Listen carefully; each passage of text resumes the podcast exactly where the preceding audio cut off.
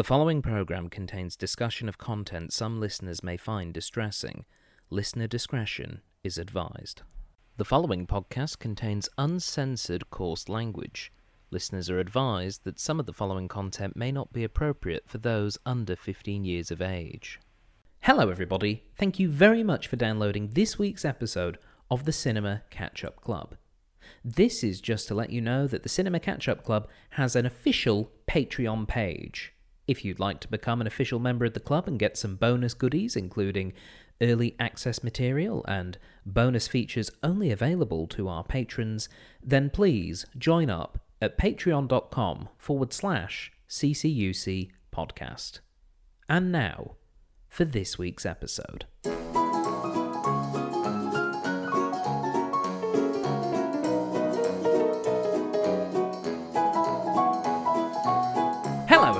And welcome to the Cinema Catch-Up Club, the podcast for films that you probably should have seen by now. I'm your host, Stephen Platt. Thank you very much for downloading this week's episode. And this week, it's a bit of a special episode, and we're throwing straight over to Tegan Mulvaney. How are you, Tegan? I'm great. How are you? Pretty good, but I imagine you're even better because... what film are we watching this week? We're watching Happiness. And the reason we're watching it is because this is your twenty-fifth episode. Yes, I've bullied my way into twenty-five of these episodes, mm. which is pretty great. And I've picked, picked this film for us to watch. Yes, uh, for those who are new to the show, firstly, welcome. And secondly, uh, when our panellists uh, get to their twenty-fifth episode, they get to pick whatever film they want, yeah. and I can't say no. Yeah. So because of that, uh, we are watching Happiness. So I guess in a vague, non-spoilery sort of way, Tegan, what is Happiness, and what can someone like myself and our other guest, who I'll introduce shortly, expect from the film? Um, I hope that, well, I, I expect you to be quite fascinated with the film. I hope you are. Mm-hmm. I hope you don't think I'm a pervert after you we watch this film as well, because um it's one of those films where it, it's it's in like my top ten films, but you know, when you tell people it's one of your favorite films, they're like, are you a freak? Because not because it's a bad film, but because of the content in the film. Right. But it's a comedy. Okay. It's like, it's the complete like epitome of black comedy, subversive comedy, and like messing with your audience. I think it does it better than any other film in existence. All right, well, joining us as a guest who has not seen the film, it's Bradley Clarke, everybody. Hey. Bradley, it's been quite a while since we've had you on. In fact, there's been a global pandemic since you were last on. Yep, so- I've been... pretty much locked in a in a box between mm. the last episode and this one. Mm, but now you're busting out of that box. twenty, twenty something episodes later, and you get to watch Happiness. Um, we've we've heard what to roughly expect, and I'm in the same boat as you. I have almost no idea what's about this film is about or what's in it. So, what are you expecting? Um, from what I've been told as the preface to this, I'm expecting some confronting material. Um. But it's a comedy. Like, there, there's a few comedies out there that's like, oh yeah, it's about like these like really awful things. Oh, but it's a comedy. Mm. So I'm approaching it with that mindset of, yeah, like expecting just like some very dark humor. Um, besides that, I've purposefully not read literally anything to do with it. That that's fair. I mean, I'm, I'm kind of in the same boat. I've had to do a little bit of research for, for things that come later on, but I've tried to keep as much of it Uh, secluded from myself as possible, because um, because apparently it is quite the experience. I think so. I mean, I don't think it loses any of its... It's what is it? It's twenty odd years. twenty-two years old. twenty-two years yeah. old.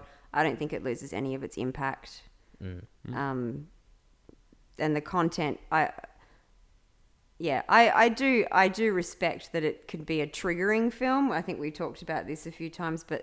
Um, But I just, like, when you look at it as like a piece of filmmaking and a piece of writing, mm. it's just amazing.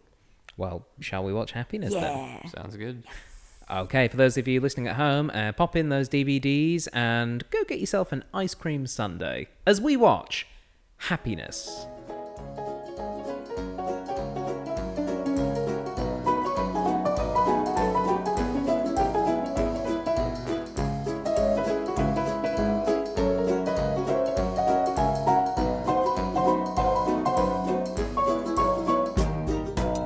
Welcome back, everybody. We have just finished watching Happiness, and by we, I of course mean Tegan Mulvaney. Hello. And Bradley Clarke. Yo. Bradley, that was your first time watching Happiness. What did you think?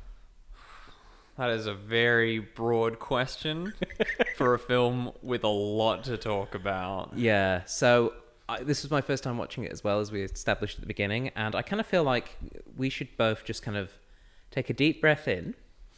You're good, guys? And back out. Need need, a, need some therapy? I think...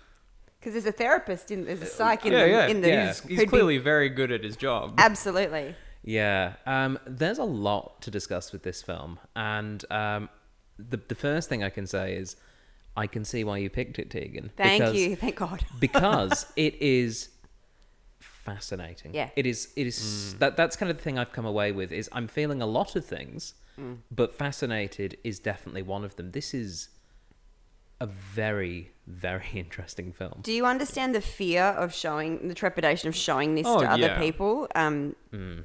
Because you don't want people to think that you're getting off on the the atrocities in the film. Yeah. It's not yeah. that at it, all. It's kind of like telling people about um, Leon the Professional, if you've seen that film. Yes. Being like, yeah, Leon the Professional is a really good film. Blatant pedophilia yes. in that film. Yeah. But like, it, it's just a good movie.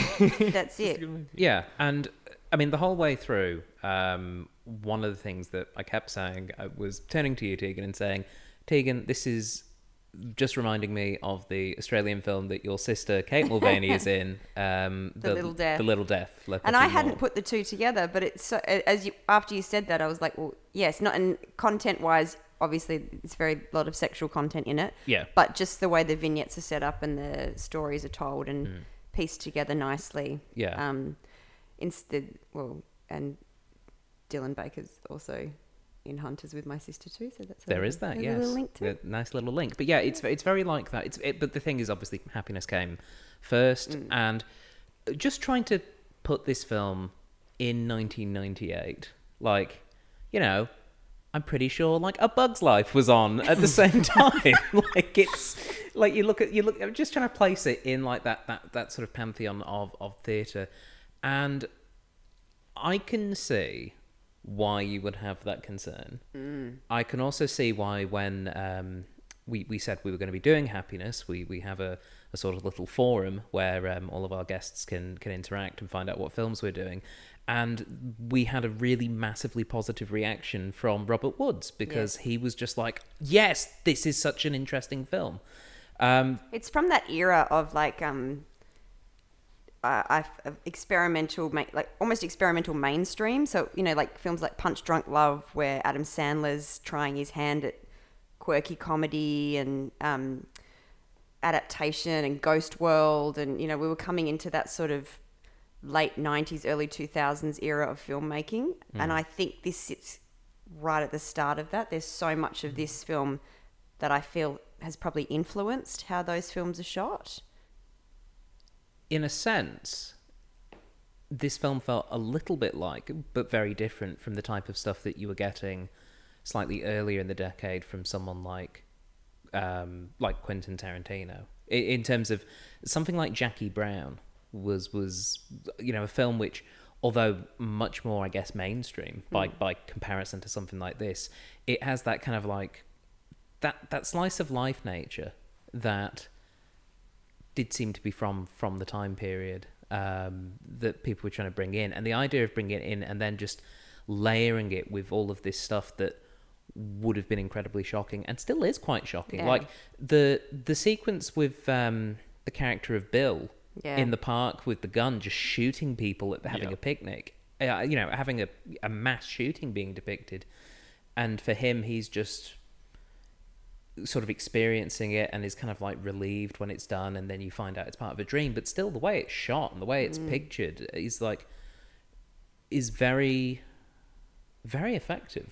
I, I don't I, I don't know like I just keep having flashes of things that stand out from this film, like like little almost traumatic flashbacks to to events that took place.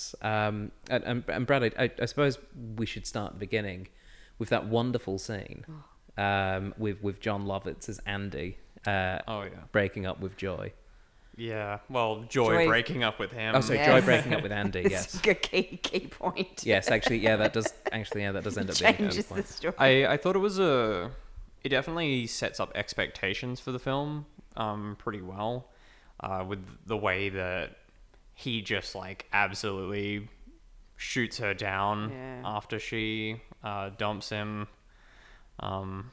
We don't really have the context of the relationship before it, but it's it's very clear that he was like he was pretty ready to, you know, fully just start showering her with gifts and the affection that he had and stuff like that. But yeah, she just was not into it. Mm. Um, though I don't know if her taste in men is entirely um, entirely ideal throughout the course of the film. But yeah. Yeah, she doesn't have a great time, but she's... she's she doesn't n- deserve a great time either. She's... No. Like, I I just had this thought process of... I wonder if that uneasy feeling and that kind of, you know, satisfaction that people get from this film is the fact that you're desperately trying to search for your protagonist. You're definitely trying to search for your character that mm. you sit with and root for for the whole film. Yeah. And they never, ever, uh, you know, come to life. Yeah, it might be Joy because she's, you know, it, like because she's so, you know, ingenue sort of mm. stylized, but she's also terrible. She's a horrible person as well. Mm. With how she, she's so, you know, when she when she's having that conversation with with Vlad in the car and she's talking to him about, you know, in our culture, this is the way things are. Yeah. There's such a disassociation from the way the world works. Or she's quite sheltered. Yeah, absolutely. But she's chosen to be that way. So yeah. It makes her quite an unpleasant person. The the wife, um, Bill's wife, oh, I love her so much. Yeah. And she, but she's problematic. Every single person that you want to mm. feel for, you then go, oh, why did you do that or say that? Or... And I think it's really well woven throughout the film where you don't hate them the whole way through. Like yes. even the character of Bill, who I think is... probably the most reprehensible yeah, character. Yes. Yeah. Um, and it's, you know, pretty much the reason why this podcast has a content warning at the beginning, because mm. he's a serial rapist of children. Yes. And that is depicted in a way... It's depicted through his understanding of his sickness. Yeah. Like, there's beautiful music and there's violins playing when he mm. sees... Uh, Johnny for the first time, and yeah. you know, all, all of that sort of stuff is really confronting. Mm-hmm. Um, but the thing is, is he is not depicted as a character who is one hundred percent an awful person. Yes, he it's depicted as an illness. Yeah, he, and he, he, I mean, he's depicted as someone that attempts to have a positive relation about um, not so much sex, but mm. about um, the sort of male sex organs with his son, Billy. Um, but then arguably those conversations are also maybe the worst things in the film yes. because you know that Billy is getting advice from someone who has this extremely abhorrent um, sexual predilection and behaviour. And they always turn towards the end of their conversations. They always have, you know, when he says, do you want me to measure or do you want me yeah. to show you? And... it's, you know, with, without that context, it's a potentially pr- precious moment between a father and son who have a healthy relationship to, yeah. when talking about this sort of stuff. But because of the context behind it, as soon as those phrases come into it, you go, oh my God, where where is this going to go? I don't know about yourself, Brad, but I would like to know, um, how frequently did you feel as though your tummy was on a roller coaster because of the sort of like emotional jerking around that was happening? Oh, man. I kind of got to the point halfway through the film where I just stopped allowing myself to have positive expectations of yeah. conversations that were happening, because mm. it does, like, by by the film's own design, it does get to the point where it is like each character's story in each of their scenes um is very much set to set an expectation with the viewer. So for Bill, um, a lot of it is uh, the expectation that, like, at, at the start of the film, before he starts actually enacting upon his thing, um, that he has these thoughts, but uh, maybe he might not follow through with them. Maybe like something might happen. And then of course he does. You know, you've got um, uh, Sex Pest character. What's his name again? Oh, um, Alan. Alan. Oh, yeah. You've got you've got Alan um, calling. Um, you know, the his his neighbor over and over again, and you think that might lead to some sort of positive-ish, like some sort of release, like release of tension between the two of them, but ultimately it still just fizzles out anyway. Mm. Um, I personally ended up getting a bit desensitized to it partway through the film because of that. Mm. It is very much a film that like like brings you up and then kind of slaps you back down. Yeah. Um. And I, I suppose I suppose that's good because that's what the film's trying to do. But I don't know. It it's kinda, it's kinda, really difficult. It, it messed with my ability to try to empathize with the characters. Did you find yourself empathizing? Because I just hearing what you're saying, I'm kind of mm. it made me think about who I was potentially empathizing with at times. Did you did you find any? Uh, I actually ended up not finding anyone to empathize with. Like by the by the end of the thing, I was like. There, there's that line at the end of the film where one of the characters says, oh, maybe if I'd gotten to know her a bit better, maybe we would have found that we had something in common. Mm. Very not so subtle, just kind of like wink, wink, nod, nod to the to the viewer. But yeah, I found by the end of it, I was just like, oh, I don't empathize with any of these people. Mm. I empathize with Billy because yeah. I feel as though he, he is kind of the one character that it's okay gets to complete their goal. Because he, he, and again, something you don't often see in film is a young male character who is trying to, you know, is, is starting to go through puberty and mm. is trying to have these discussions and discoveries about sex, and he wants to uh, ejaculate. Like, yeah. he, and he's like, everyone else at school has, and this other kid says he's got an eleven-inch wiener, and all these kind of things. Like, you know, the stuff that when you're a kid and you have all this misinformation about what sex is and what, you know, your your genitals are meant to be doing at certain times in your life.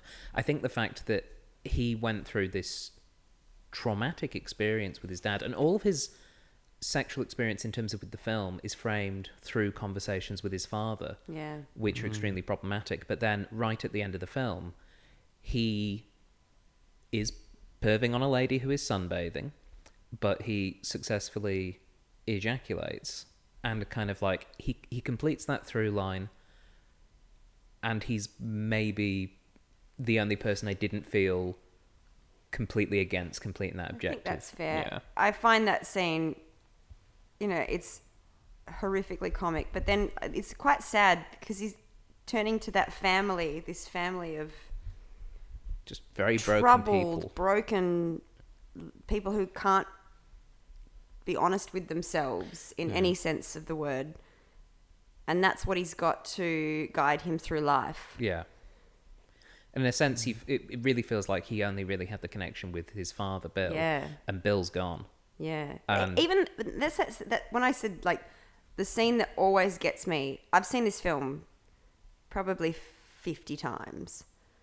And the scene where the dad is confessing because mm. he just can't lie to his son, yeah, is so intense, but the context behind that, where everyone is lying to everyone else, and that man's whole life is a lie. Where, you know, when the cops, when it come to the door and they go, "We want to ask you about um, Johnny," what's his name, Johnny Faso? No, yeah, I think I think Johnny so. Faso, and he goes, um, "Did something?" Like he's, you know, he's the preparation that goes through his head to then. And even the, at the start, when he's um, when he's there with Alan at the start, and Alan's talking about being boring, mm. and he's reading through his shopping list in his yeah. head, but he's keeping the facade going. Like, they set it up right from the start that this man knows how to do this, mm-hmm. and this is a dangerous path he's on. Yeah. But the fact he can't do it to his son? Yeah. And, like, when his son asks about, you know, did did you have sex with Johnny Grasso? Did you have sex with Rudy Farber or whatever the other kid's yeah, name? Ronald, Ronald, Ronald, Ronald that, Farber. That we don't meet. And, the, yeah, the fact that he... He he just tells the truth, mm. and I think that's he, like and, even, and that's the catalyst and, for the but, but, marriage breakdown. Because then yeah. the next thing is they're all leaving, and then we go to six months later. It's but, like, well, this is the catalyst. It's even to his detriment in terms of, like, within that scene, because then his son asks, like, you know, the the logical question mm. of would you you know, would you fuck me is what mm. gets said. And he goes, no. I jerk but, off but, instead. Yeah, but I jerk off, which is such an awful thing to say. Yeah. But it's also following that through line of he is being one hundred percent truthful with his son. Mm. And that is, I mean, it's it's admirable on paper if you value truth, but at the same time, like, that is not something a, a parent should be saying to their child. That's right. And I can really see why this was such a hard film for me to track down on D V D. It is, it is not in J B Hi-Fi anywhere. Oh, like, yeah. and, and, but like, it's. Having said that, if you clearly you're probably listening to this because you've tracked it down, because mm. it's the point of the podcast. But if you haven't, it is so worth a watch. It is. Yeah, it's it's definitely worth a watch. Going into it knowing that it, it is, it is. It's a heavy load. Yeah. This is not Guardians of the Galaxy. You can't park your brain at the door. This yeah. is, you are coming in and you're probably not going to have a good time, but you are... But going... you won't have a bad time. No, because it's an excellently well-made film. Mm. I think the use of music in oh this film God. is is, yes. um, is amazing. Yeah. Uh, switching between the diegetic and non-diegetic. Big fan of the recorder sections. Yeah, they, they they did stand out a little bit. Um, but, but yeah, I, I think the music was was used really well. I think the the choice of the choice of shots was really interesting in, in terms of the way things that were pretty normal looking were made to look slightly sort of weird and otherworldly, but without like being at weird angles. It was just specific framings. They like, also did things like... Um... Everyone was sleeping on a tiny bed. Did you see on all the scenes? Everyone where there's two people in a bed, they're yeah. on this tiny, tiny single, like king singles or double beds. Mm. That like those choices just accentuate the the claustrophobia of yeah. the film and the wallpaper. The the, the wallpaper, the busyness is... of the background. Yeah, I yeah. mean, it, it was very you know nineteen nineties, but even so. Like I was, I was just like I, I'm feeling dizzy watching this, and I don't think it's just because this film is is challenging me. Where like we skip from, you know, oh, okay, this is the father who's uh, starting to have, um, or starting to act out on who knows how long he's had these like feelings towards minors um, of a sexual nature, to Philip Seymour Hoffman just making obscene phone calls and saying truly horrendous things to random women. Yeah, um, and yet. I wanted to see what was going to happen to his character. I didn't necessarily sit there going, man, Alan, what a great guy. But I didn't hate him. I wasn't against him. Yeah. I, like, completely. I was like, a bit of me was hoping that he might meet someone that would help him sort of learn and also just help him to not be alone. I think there's, yeah. there's a tremendous amount of loneliness throughout yeah. this film, which I think is maybe the one true villain of the film. Yeah. Is is loneliness itself. Mm-hmm. That's where, like, getting back to that empathy idea, like, I feel for... I find myself empathising for Christina. Yeah, the Dorman murderer. I love her. I feel for her. I don't know if... um, I don't know what if something resonates, like, deeply within the character, with, you know, she... With the... You know, what she talks about, about feeling so ugly and alone, you know. Mm-hmm. I think we've... You know, a lot of people have had those moments in their lives where mm. they feel like that. Yeah. Um, and just that speech, the um, it was a crime of passion. I'm a passionate woman. Yeah. Like it, I mean, it's it, it is funny, but at the same time, it's it's heartbreaking. And oh, this film absolutely does, does an amazing job of of walking that line. I mean, Christina was someone who I was like, you know what, she was she, she was raped. Mm. And I, um, I did. I didn't find myself going, no, not Pedro when she no. broke his neck. I was like, that's probably like, I don't know if it's fair, but I, I certainly don't think it's bad that she did that. Even though, you know, fundamentally, I'm not someone who's pro murder, just in general. um, but like, it's these. It, it does such a good job of just taking all of these different characters. You know what it is? It's like if Seinfeld wasn't funny. That's that's almost exactly oh, what that's... it is. It's it's that thing of like hmm. Seinfeld. Oh, you're not a fan of Seinfeld by any chance? It's a it's a bit out of my um my my cerebral ability. Yeah, I feel like it comes I'm from that same enough. world, though. Yeah, like you... the, the whole idea behind Seinfeld was that all of those characters were terrible people, and they they always got their comeuppance at the end of episodes yeah. in one way or another. Like George would be really particular about something, and that would end up costing him within the twenty-four minutes of the episode. I feel as though it's that idea, but just like stripped of any element of like Kramer walking through the door funny. That's all gone. It's all desperate and dark and alone and just like beautiful. And uh, yeah, but it is strangely compelling. Yeah, I think to to kind of like analyze this film, um, because you know, with every story, there's a point behind it, even if that point is that there is no point.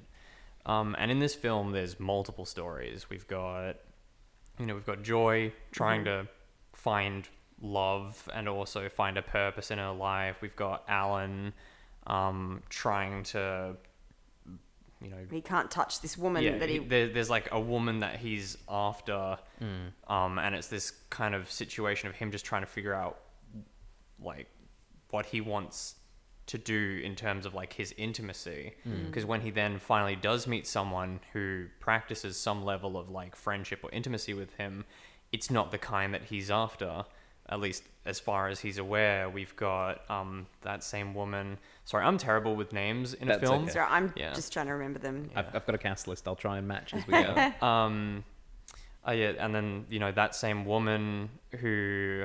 The Dorman murderer? Yeah, the Dorman murderer, Christina. Um, Christine, who like has her whole story of like her confrontation with the Dorman, um, and then confiding in him.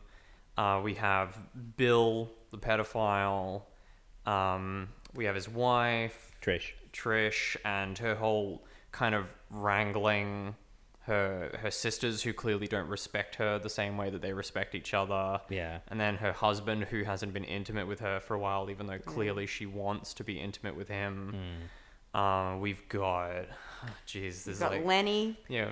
Yeah, Lenny and um, and Mona. Mona the, and the, Diane. The Diane. Jordan parents. Yeah. Like They, they the... felt...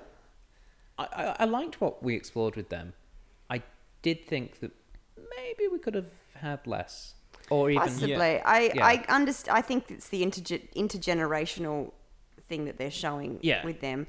And I find their story very sad as well. Like oh, this, a man who just wants I, to die and a woman who can't, un- just feels like she's done something wrong to yeah, make yeah. herself be unloved it, by him. I think it's almost meant to be a counterpoint to a lot of the other characters because mm. um, the husband is an individual who, unlike the rest of the entire cast, actively wants to be alone. Yes, yeah. And yes. that's what he's looking for. Mm. So I feel like this is where you can kind of look at the um, the intent and the the point of each of the stories being told. Um, and it doesn't have to be positive. Like, mm. we don't have to look at um, Bill and be like, hmm, serial rapist, turns out at their core, he's actually a pretty nice guy. Nothing like that. Yes. Mm. But um, from from what I take away from it after watching it once, I feel like this is a film I'm actually going to have to go and rewatch mm. um, at least you know a couple more times to kind of fully wrap my head around all the stories. But we can kind of pick up on um, with the with the elderly couple.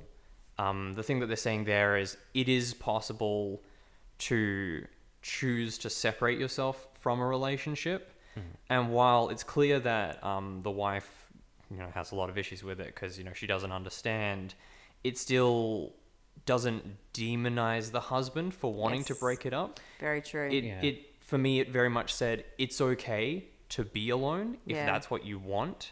And it was nice that it wasn't, it, it was for that reason, not for anything else. It's just, he's done. Yeah. Mm. I found it so sad at the end of the film when all five of the adult characters, the Jordan family, are together for the first time that we've seen the film, and they're all just individually broken, but his way of depicting that was just pouring salt onto his plate, because it was the one thing that was said to him when it was watch like the soul. You're going to live to a hundred, just watch the soul, and he's just lathering it on the food like, get me out of here. And I was like, oh, Lenny.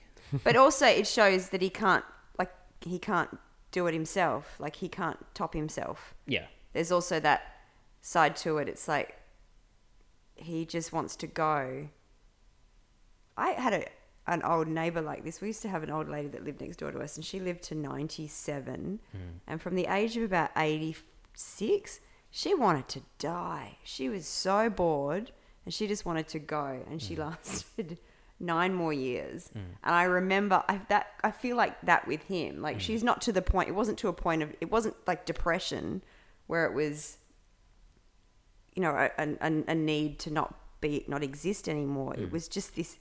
She was con- she was content with what she'd done. She just wanted out, and mm. she couldn't, and she had to bloody wait, mm.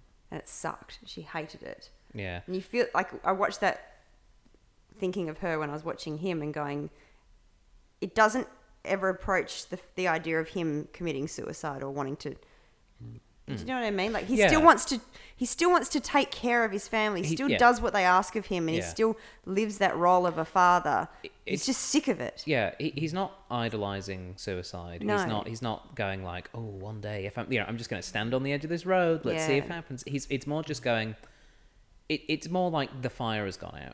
Yeah. It's like when, when, when he says, I feel nothing. Yeah, when he has sex with Diane, which like is probably Diane. The first person he's had sex with that wasn't his wife in forty years. Yeah. And he just goes, I feel nothing. And it's, he's he's just, the yeah, the fire has gone out. He is. And even that with Diane, because she's talking about, doesn't she doesn't want to die alone. And then yeah. he says he feels nothing, and then she has a stroke. Yeah. And you mm. go, oh, it's just. Mm. I, yeah. I, I, one of the characters I'm a bit uncertain of how to kind of process. And I, I most of them, but but specifically uh, Helen. Is that Lara Flynn Boyle's yeah. character? Yeah, the the sort of uh, living the, the the high life of being a, a poet that talks about like uh, rape Jeez. At eleven and rape at twelve, and then she has such that such a hack. Yeah, I'm not entirely sure. Like I I liked the character. Love I loved character. Her interactions with her sisters. Yeah, but she, I'm I'm not entirely sure what to think of her. I don't know if you had any thoughts on her, Brad. I feel like, okay, so I'm going to be honest. I feel like there's a lot of characters in this movie. Some of them get a lot more screen time than the others, namely Bill and Joy. I would mm. say they get the most screen time. And as a result, there are some other characters who, while I can see they've been included in the film, might not have needed to be in as much as they were. Mm. Helen is one of them. I feel, I know, I don't know, I don't know if that's like a controversial thing or not, okay. but I, I feel like Helen in her scene talking to her sister was like good, but then kind of then her back and forth with Alan, I understand why it was necessary because Alan's another character who has this whole progression of interacting with her, and then, you know, there's the whole flop of, you know, them finally meeting. Like, oh, I don't know. I feel like what did, what did we learn from her? Like the from from what I was saying earlier, you know, what's the point of each of the arcs? What is Helen's point other than to at the end of the film deliver the trademark, you know, oh, maybe if I just got to know her better, we might find we have something in common. I for me, I feel like it's all those three existers, co- sisters coexist together. Coexisters, I was about to say. Coexisters. Coexisters, sisters. Um, I be, I feel like they all represent elements of, of I don't know if it of, if it's just um, related to fem- like what it what's expected of, uh, the, of a like, female. Um, female accomplishment. Yeah. You've got one that's satisfied in terms of career, one that's satisfied in terms of family, and one that's and not one that's satisfied. A, a dreamer. Yeah. Um, who which, um, like they're all such cliches, and none of them are happy. Mm. Everyone wants what the other one has. Those yeah. the two conversations that those sisters have, the one that Helen has with Joy. And the one that she has with, um, sorry, the one that um, Trish has with Joy, and the one that Trish has with Helen, mm. they're two of my favourite scenes because of the, you see the dynamics between three highly, three sisters, two highly competitive, mm. and one who's clearly always just been seen as the, the side project. Yeah. Um. So I think there's a, I think it's a, it's a really nice, cliched family of female dynamics within a family, sisters, mm-hmm. but also a three-child family. I think they work. That kind of has that kind of element as well, where there's a mm-hmm. there's a child that's, you'd assume the middle child that's mm-hmm. kind of the one that's a bit forgotten. And and that is Helen.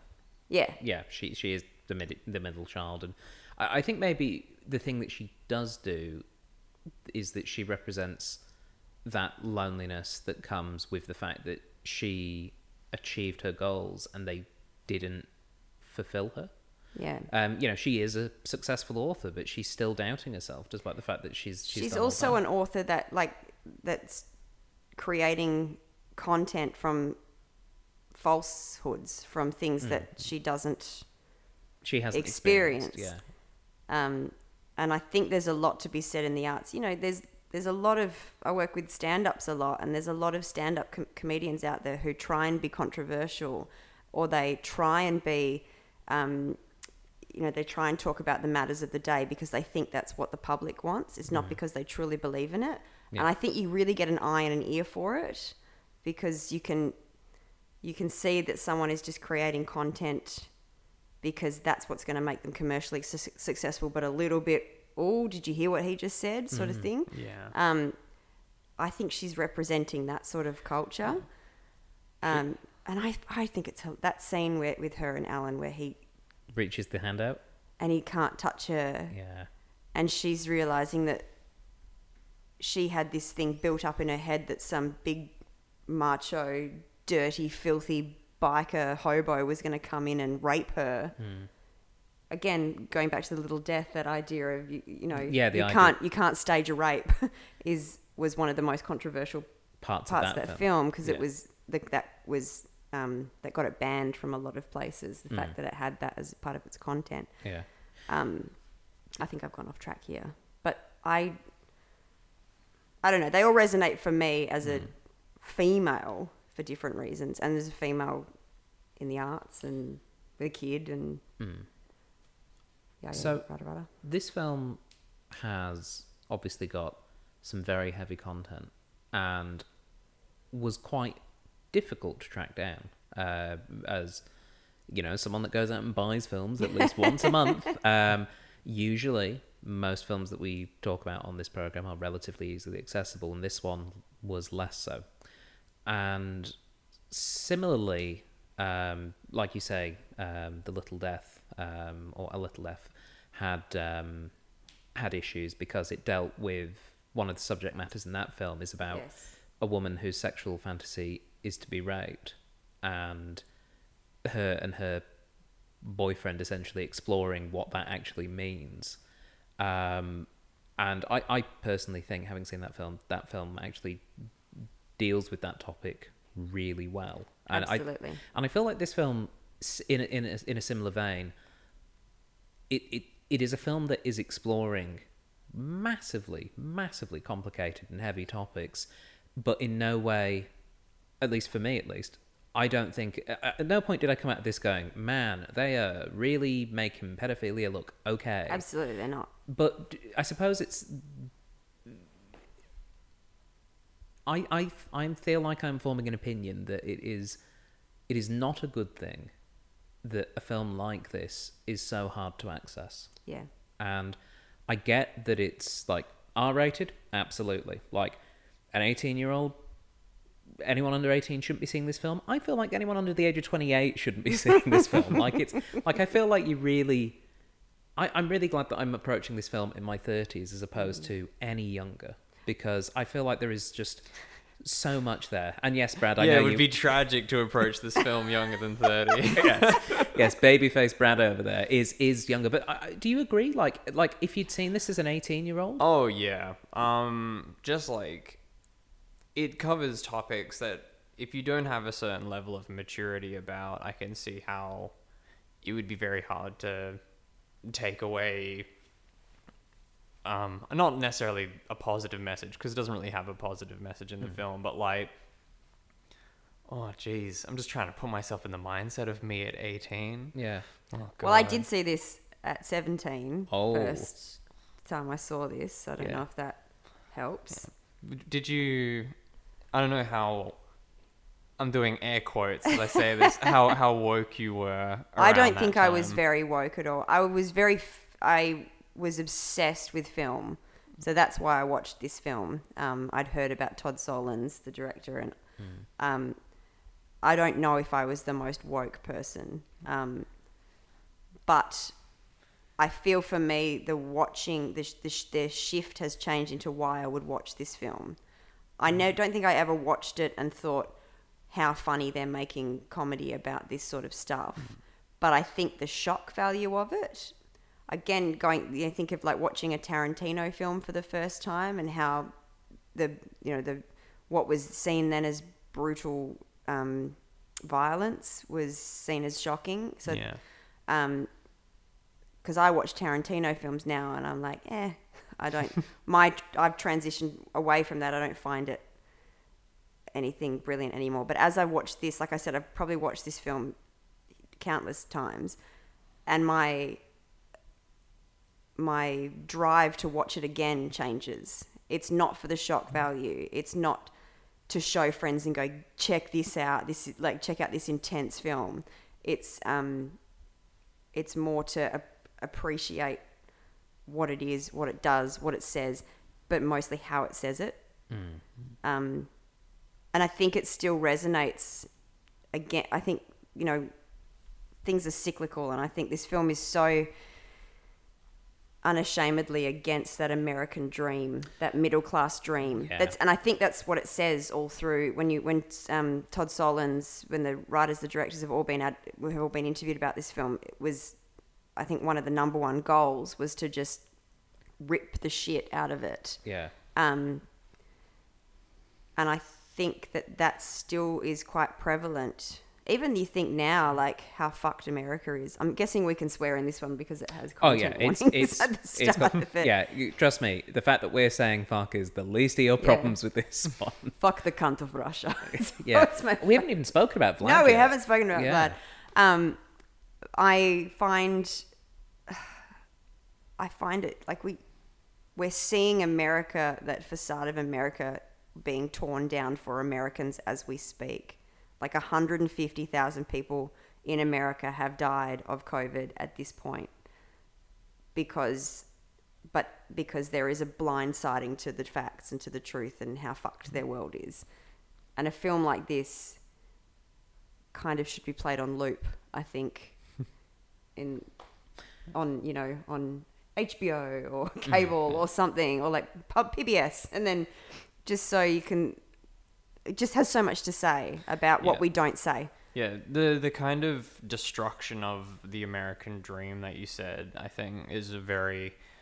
I'd say if you kind of ignored the individual storylines of all the characters, because it's so easy to get lost in that, and then you kind of put them all together to make one cohesive kind of um, message in the story, it's that all of the things that are sold as being ideal in life, mm.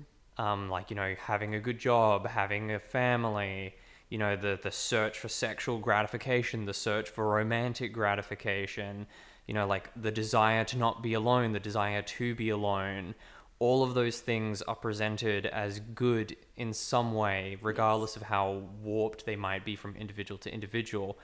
But it's clear that even though they're sold to us, they might not be what you're actually looking for. Yeah. And I think the juxtaposition of Joy against Vlad and mm. having this non-American perspective, uh, and, you know, this is happiness. So even Vlad's not a great character. He's uh, he beats his spouse and he's a thief. He's upfront about being a thief, but in much the same way that being upfront about being a pedophile doesn't make you a better person. Yeah. Um, but, like, they have that contrast, where, you know, they they they talk about a little bit the difference between the American system and systems elsewhere. And even with that contrast, this this American dream is, it's a dream. That That's yeah. all that it is. It's a complete fabrication. And I think that the set dressing is designed to do that with, with the fact that, you know, oh, look at this home. Look at the wallpaper that looks like it's monstrous. Like just Vlad wearing an I Love New Jersey t-shirt. Yeah. That, like, there's little things like that through it that you just go, Hmm. And even so cool. One of the other characters that I think really exemplifies like someone who is in that system and is caught in it is Joe Grosso, Johnny's dad, yeah. the sports coach, who's like worried about the fact his son might be gay, yeah. um, and you know confides in Bill about that. But still loves his son. Still loves. Well, he, yeah, he loves him, but he's you know. He's got this like frustration of, but what do we do if he's gay? Like, yeah. you know, he has that panic. And also because, I worry that it, he's caused it. He's like, what have I done? Like you can see the, when he does that, you know, that hilarious, should I get him a professional? Yeah. He's eleven. Ah, no, it's too late. Like, yeah. Um, he, he, there's a, there's a guilt in there. There shouldn't be. Yeah.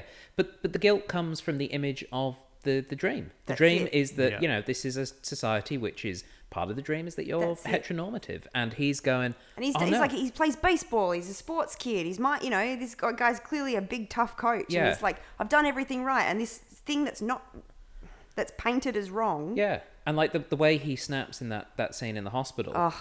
is, is heartbreaking. And like mm-hmm. it's it's it's that thing where it's like actually, you know, Joe Joe is a character I think you can side with relatively comfortably, mm. even though he's clearly got some like homophobia issues.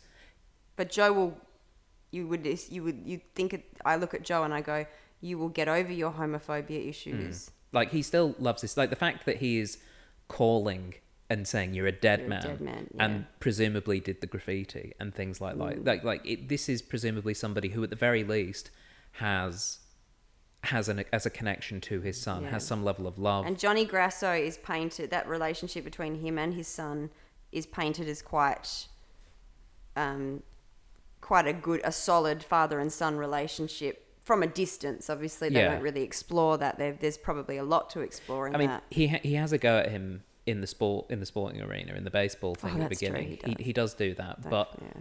so you know, it's not that's portrayed true. as this like perfect relationship. But mm. it, I think it is still portrayed as like he's a father who cares about his kid. Yeah, and it's just not. But because, but again, yeah. like it's systemic. Because of the role, you know, what he's been shown. Mm. I think that's, again, that's where um, Mona and La- Lenny come into it. Is it shows that there's a whole other generation that we're mm. not even exploring in this that mm. causes these reactions in this generation that's then going to cause the reactions in the next generation. Yeah. And I think w- one of the other nice things before we move on to trivia um, is Mona being shown by the real estate lady that there's life after divorce.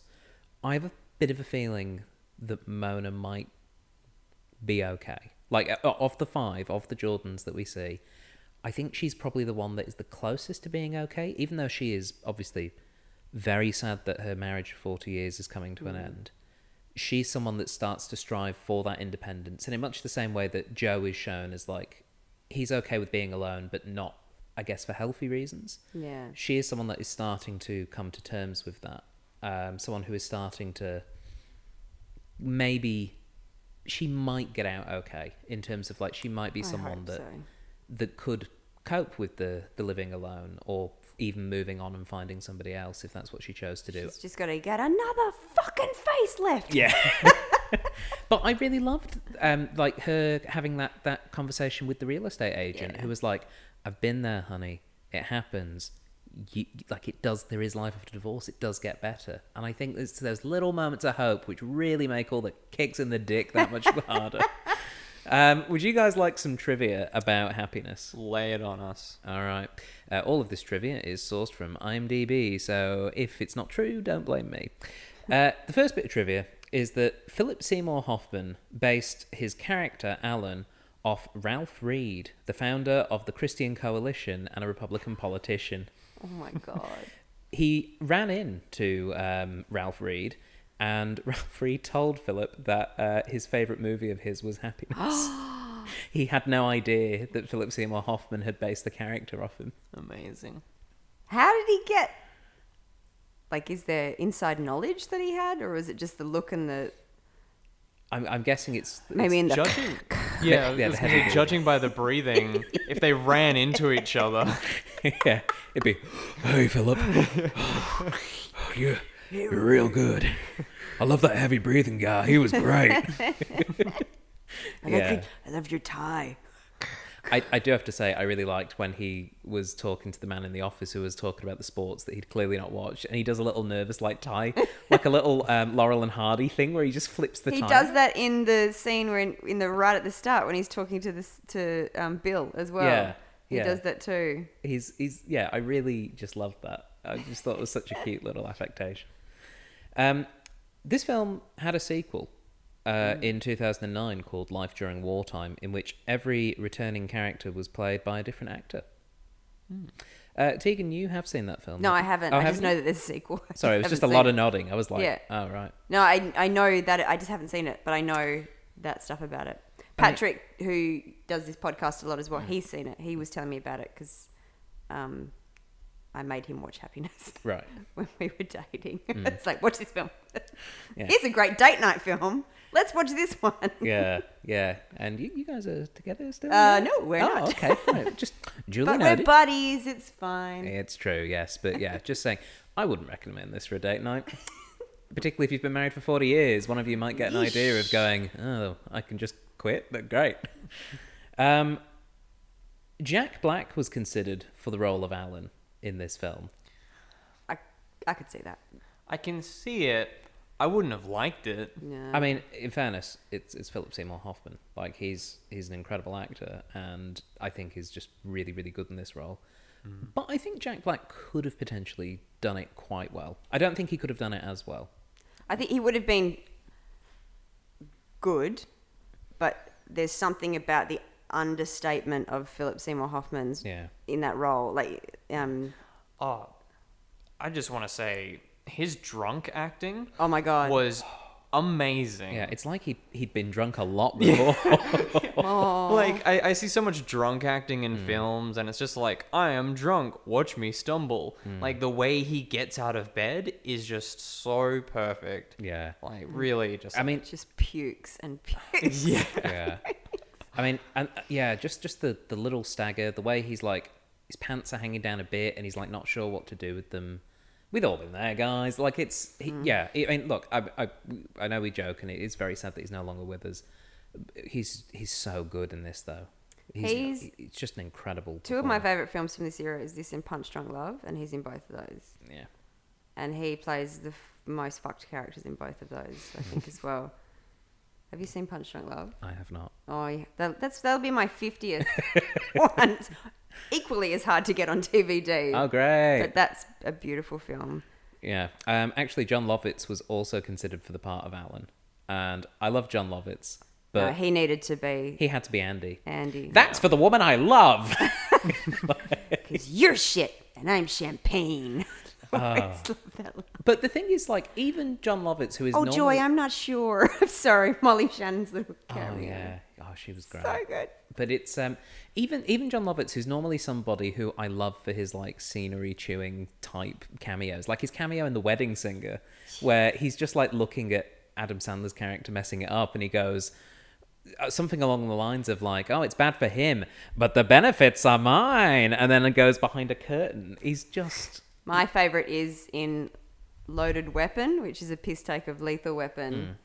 and it's Emilio Estevez is in that film, and he just comes out of nowhere and they're trying to defuse a bomb, and he goes, "Hey, have you seen Hot Shots? Don't you think it's weird that you're doing this and he's doing that?" And just like full on reference to Charlie Sheen mm. also doing a stupid parody film. Yeah. And then they just blow him up. But it's just beautifully done. Uh, well, speaking of blowing up, um, there was originally in the in the original screenplay of this a bomb.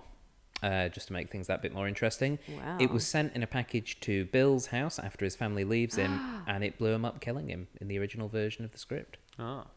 Wow. Maybe they...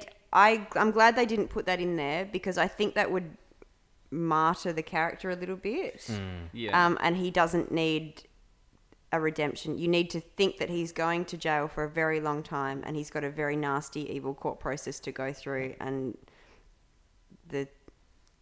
There's, there's, it's the unsaid of that that works. I, I also feel like it's so, it's such a cop out to have a character who's portrayed as bad or evil just be killed. Absolutely, it's it's very like, he is dead and so are his ideals with mm. him. Yeah. It's a very like, oh, we killed him.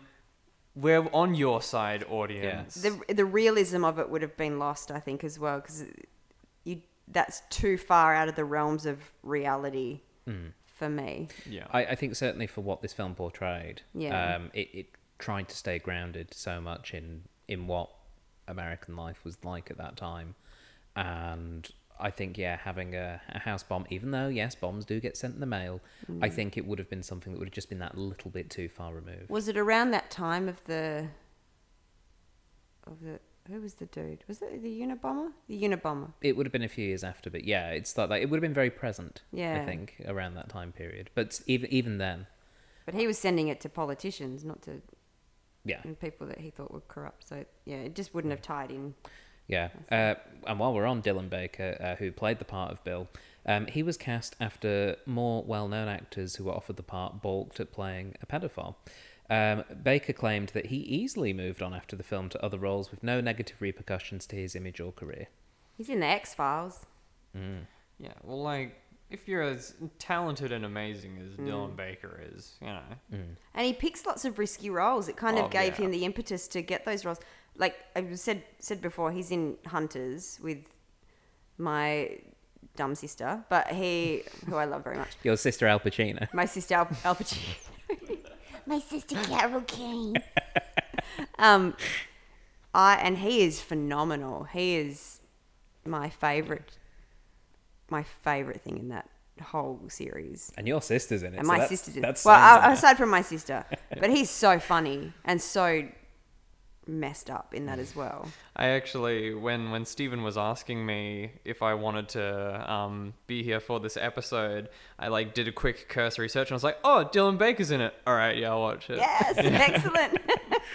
Yeah, that's good. I mean, he, he's great. I don't think I've seen yeah. enough stuff with him in it, but every time every time I've seen him in something, I'm like, mm-hmm, yeah. This, his this his man timing can... is incredible. Like that, there's not a lot of humor in his role in mm. this, as there shouldn't be. Yeah. But he's so good at comic timing that it actually, I think that, you know, you know they say that skill that comedians make really good dramatic actors, and you can see it in that performance, I think, because yeah. his timing is incredible. Yeah. The brushing away of the, you know, brushing his leg when Alan is talking, the just the way he delivers his lines, you know, when he says, when he fucks up and says, Um, Ronald Farber instead of Johnny Grasso. Mm.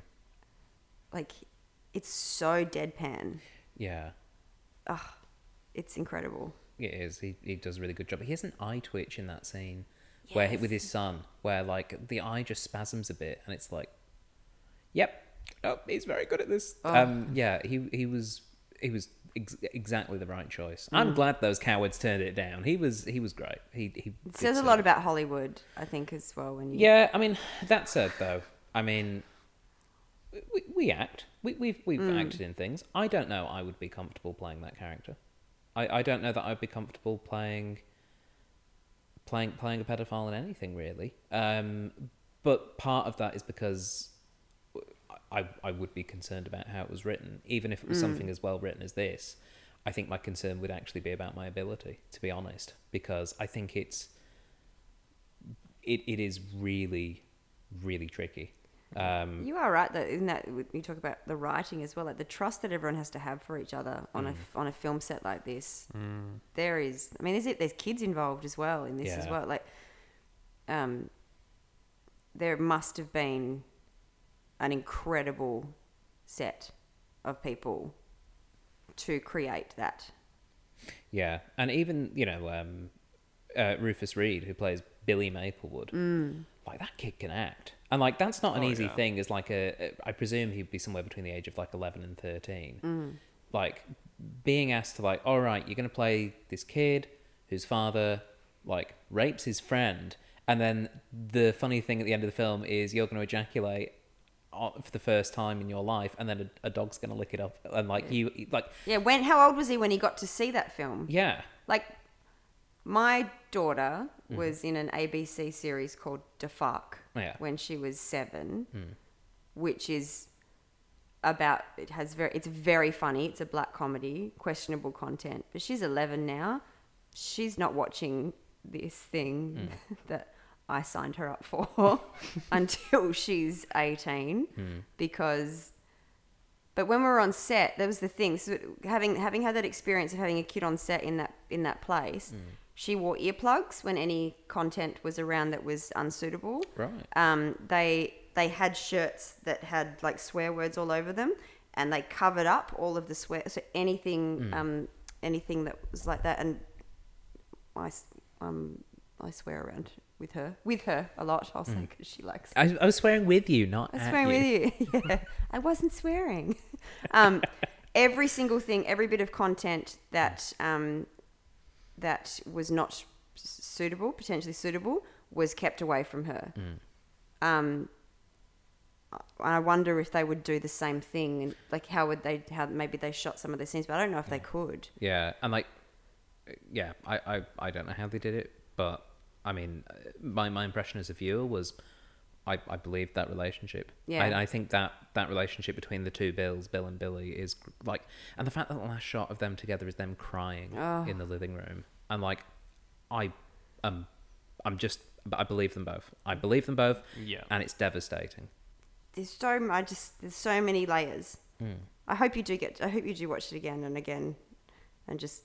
Because I think that's what excites me about watching it now. Yeah. Um... Are you satisfied then, Tegan, as this was your... I'm so twenty-fifth? Relieved. I'm so relieved. Um, I'm glad I'm glad. It, I'm glad it was well received. I'm glad we got to watch it. I'm actually really glad. It's so exciting to talk about it as well. Yeah. yeah. Um, all that remains for us then is to score this film. Brad, you get to go first because it was your first time watching Happiness. What score would you give it out of ten? Oh, Oh, out of ten? Yeah. I was thinking out of five this whole time. Just, du- just double it. Just double it, yeah. Uh, all right. Um, I would probably give it a good eight and a half tuna sandwiches out of ten. Mm. Careful, it's going to make Feeling you throw sleepy. Up. This um, film, actually, that film had a lot of vomiting. Now I think about it, I don't know that I've watched a film with that much vomiting since maybe like Guest House Parodies. Yeah, uh, or I was going for Team America World Police in the, in the alleyway. um, yeah, yeah, but no, there was quite a lot of vomiting in this mm. film. It was it was good though, and yeah, eight and a half. Um, a, a very well made film. Uh, what about yourself then, Tegan? Hmm, I I'm gonna give it nine dead Tamagotchis out of ten. Oh. I forgot about that. Um, Why is Timmy so sad? His Tamagotchi his died. Tamagotchi died. Not the fact that all of this stuff has happened. No, it's his Tamagotchi. But when he's leaving the house, did you hear that, you know, before the six months later? Yeah. He's going, my Tamagotchi! My Tamagotchi! So great. I uh, love that kid. Yeah. It's so fantastic. Yeah. Not enough Timmy, guys. My Tamagotchi. Yeah. Um. Yes, I... It's epic. It's intense. I, I, I would struggle to give it ten only because of how it makes me feel after watching it. Yeah. Um, a ten out of ten film for me is The Muppet Movie. Yeah. Or The Merger, or, you know. Mm. Yeah, films that films that at the end you can kind of go, ah, yes. I guess, a little bit. Yeah, this this film you, you get no catharsis. No. The only catharsis you get is an eleven-year-old kid wanking off yeah, on a balcony, jizzing that's... on a jizzing on a pole, and then a dog eating it. That's and kissing his kissing his mum. Yeah, that's, they're the little. I think they put those little things in there make you go, oh, that's your little bit of gross humor that yeah. pays off. I'm glad it ends on a little bit of filth. Yeah. But you, oh god, that's that's the thing. I, I know I've got to I've got to score this. Look, it's it's a great film. Um. Did I enjoy watching it? Yes. But did I enjoy it? No. no. Because it is not there to be enjoyed. It is there to be... Witnessed. It's an experience. Yeah. And I think... I'd say it's designed to be confronting. It is confronting. Yes. I feel very confronted. Unapologetically. Yeah. yeah. And you know what? It. But I don't feel cheated by how it confronted no. me. I don't think it did... like cheap confrontation. I don't think it did something where I went, ah, boo, like at the end, or, you know, yeah. that kind of thing. I feel as though it's a story that has been incredibly well told. I think it's I think it's amazingly performed. And I mean, one of the things I was looking at is, do I think a film like this could have been made any better at the time? I I struggle to think of it. I think it is a bit too long for me. I, yes. I I feel as though there's certain bits, but that could just be that there's certain bits of the story that aren't quite vibing with me, mm. or that I'm not vibing with them. Yeah. It also could be a, a choice as well. Like I, I film like this, I hate long mm. films. Yeah. But there's a film like this, I wonder if it's part of the choice to add to the bleakness, because mm. it, it it it enhances this, it adds to the style. That could just be me trying to make an excuse for some of the length. No, I, I no, I think that's that's a fair point. Like, like I, it's know. not like Hateful Eight or Revenant, which yeah. is like, can you just stop it? Like it. Yeah. This is boring. This is. It's it, like... it's long, but I wasn't sitting there going like, but I want it to end right now. Like, yes. why are we taking so long? Something new was happening each time, and the tension, mm. it particularly in the scenes with Bill, when he's he when he starts, yeah. like trying to. to like drug his family, and just the the tension for any scene with him from then on was, it may be, yeah, I think it may be the most tense I felt watching mm. watching a film in a long time. Yeah. I think it is incredibly well made. And I so, just want to say one last thing oh, about the casting, yes. about how beautifully cast everyone. They look like sisters. Yeah. They look like their mum and dad. Bill and Billy look like father and son. Everyone looks like they belong yeah. in that family. Yeah. That is insane to get that.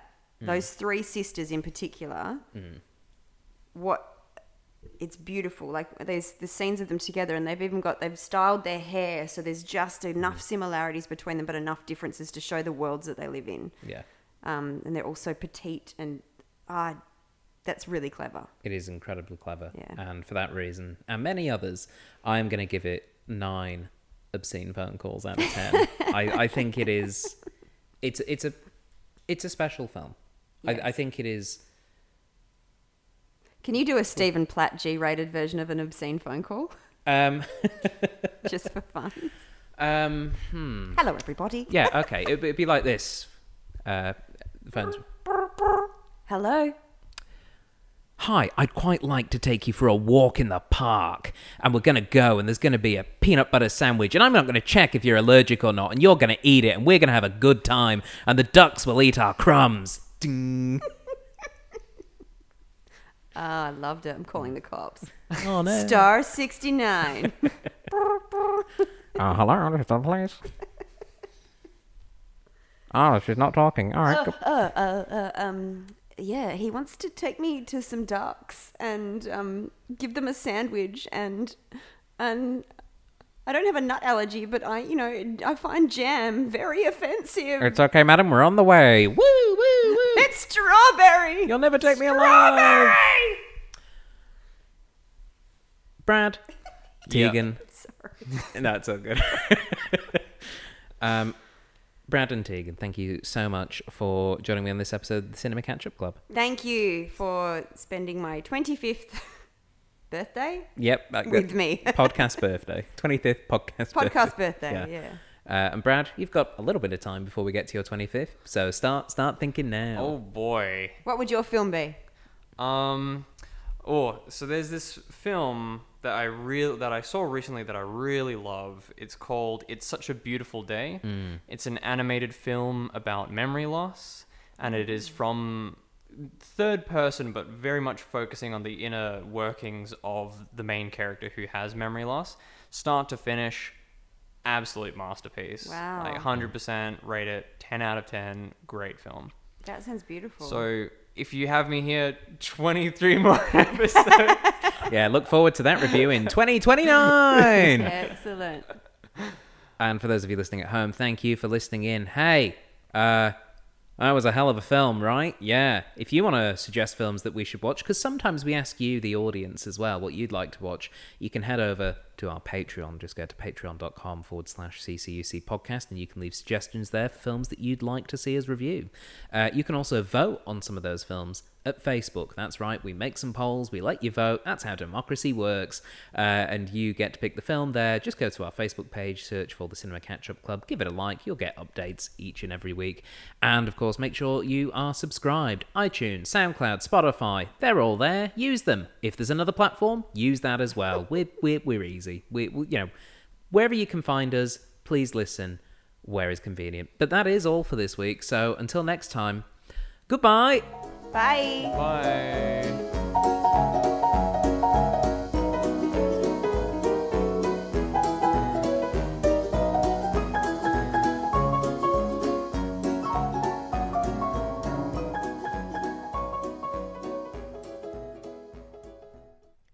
You have been listening to a Thought Jar Productions podcast. For more information, please visit thought jar productions dot com.